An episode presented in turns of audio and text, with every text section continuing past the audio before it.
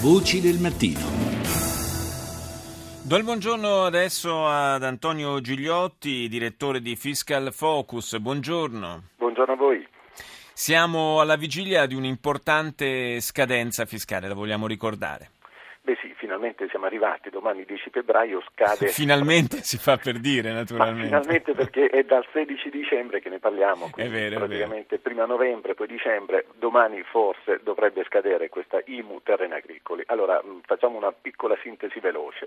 Eh, noi come ben sappiamo ci sono stati dei decreti che sono stati modificati, bocciati dal TAR, adesso c'è un decreto che ha un po' rivisto la materia, che vale dal 2015, ma ahimè, come solitamente ormai accade, anche con effetto retroattivo per il 2014, per cui domani scade il 2014.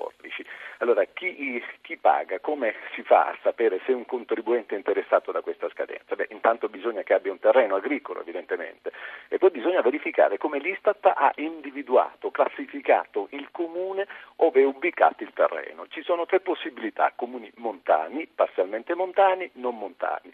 Se il terreno è ubicato in un comune montano non si paga assolutamente niente, parzialmente montano. Bisogna verificare se il proprietario è un coltivatore diretto, un imprenditore agricolo professionale, in caso di risposta positiva non si paga, comune non montano si paga regolarmente, questo per quanto riguarda domani, la scadenza di domani. Tuttavia qui c'è una clausola di salvaguardia per cui se il contribuente sulla base della vecchia disposizione, quella che poi è stata superata, non pagava per il 2014, continua a non pagare anche domani, quindi sostanzialmente vi è una sorta di copertura.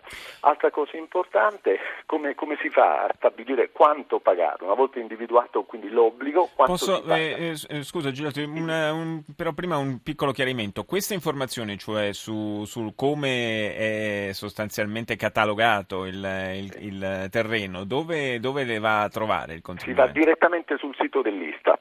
Mm. Sul, sito dell'Istat c'è un apposito link dove praticamente uno va a digitare il nome del comune e ti dice direttamente quindi in che zona è collocata quel comune, quindi le tre suddivisioni di cui abbiamo appena parlato. Perfetto. Eh, dicevamo come si calcola l'imposta, si parte dal reddito dominicale al 1 gennaio del 2015, lo si rivaluta per il 25% e poi si applica un moltiplicatore che è 135 o 75 a secondo se il proprietario è un coltivatore di tetto o un imprenditore agricolo professionale. Poi bisogna applicare l'aliquota, a tal proposito bisogna prima vedere se il comune ha stabilito un'apposita aliquota, altrimenti si applica quella di carattere generale che è il 7,6 per mille. Anche qui dobbiamo stare attenti al minimale perché non escono grandi importi, no? quindi l'abbiamo già vissuto con la Tasi e qui bisogna ricordare che vi è sempre quella norma che stabilisce che sotto i 12 euro solitamente non si paga a meno che il comune non abbia provveduto ad abbassare l'asticella del minimale.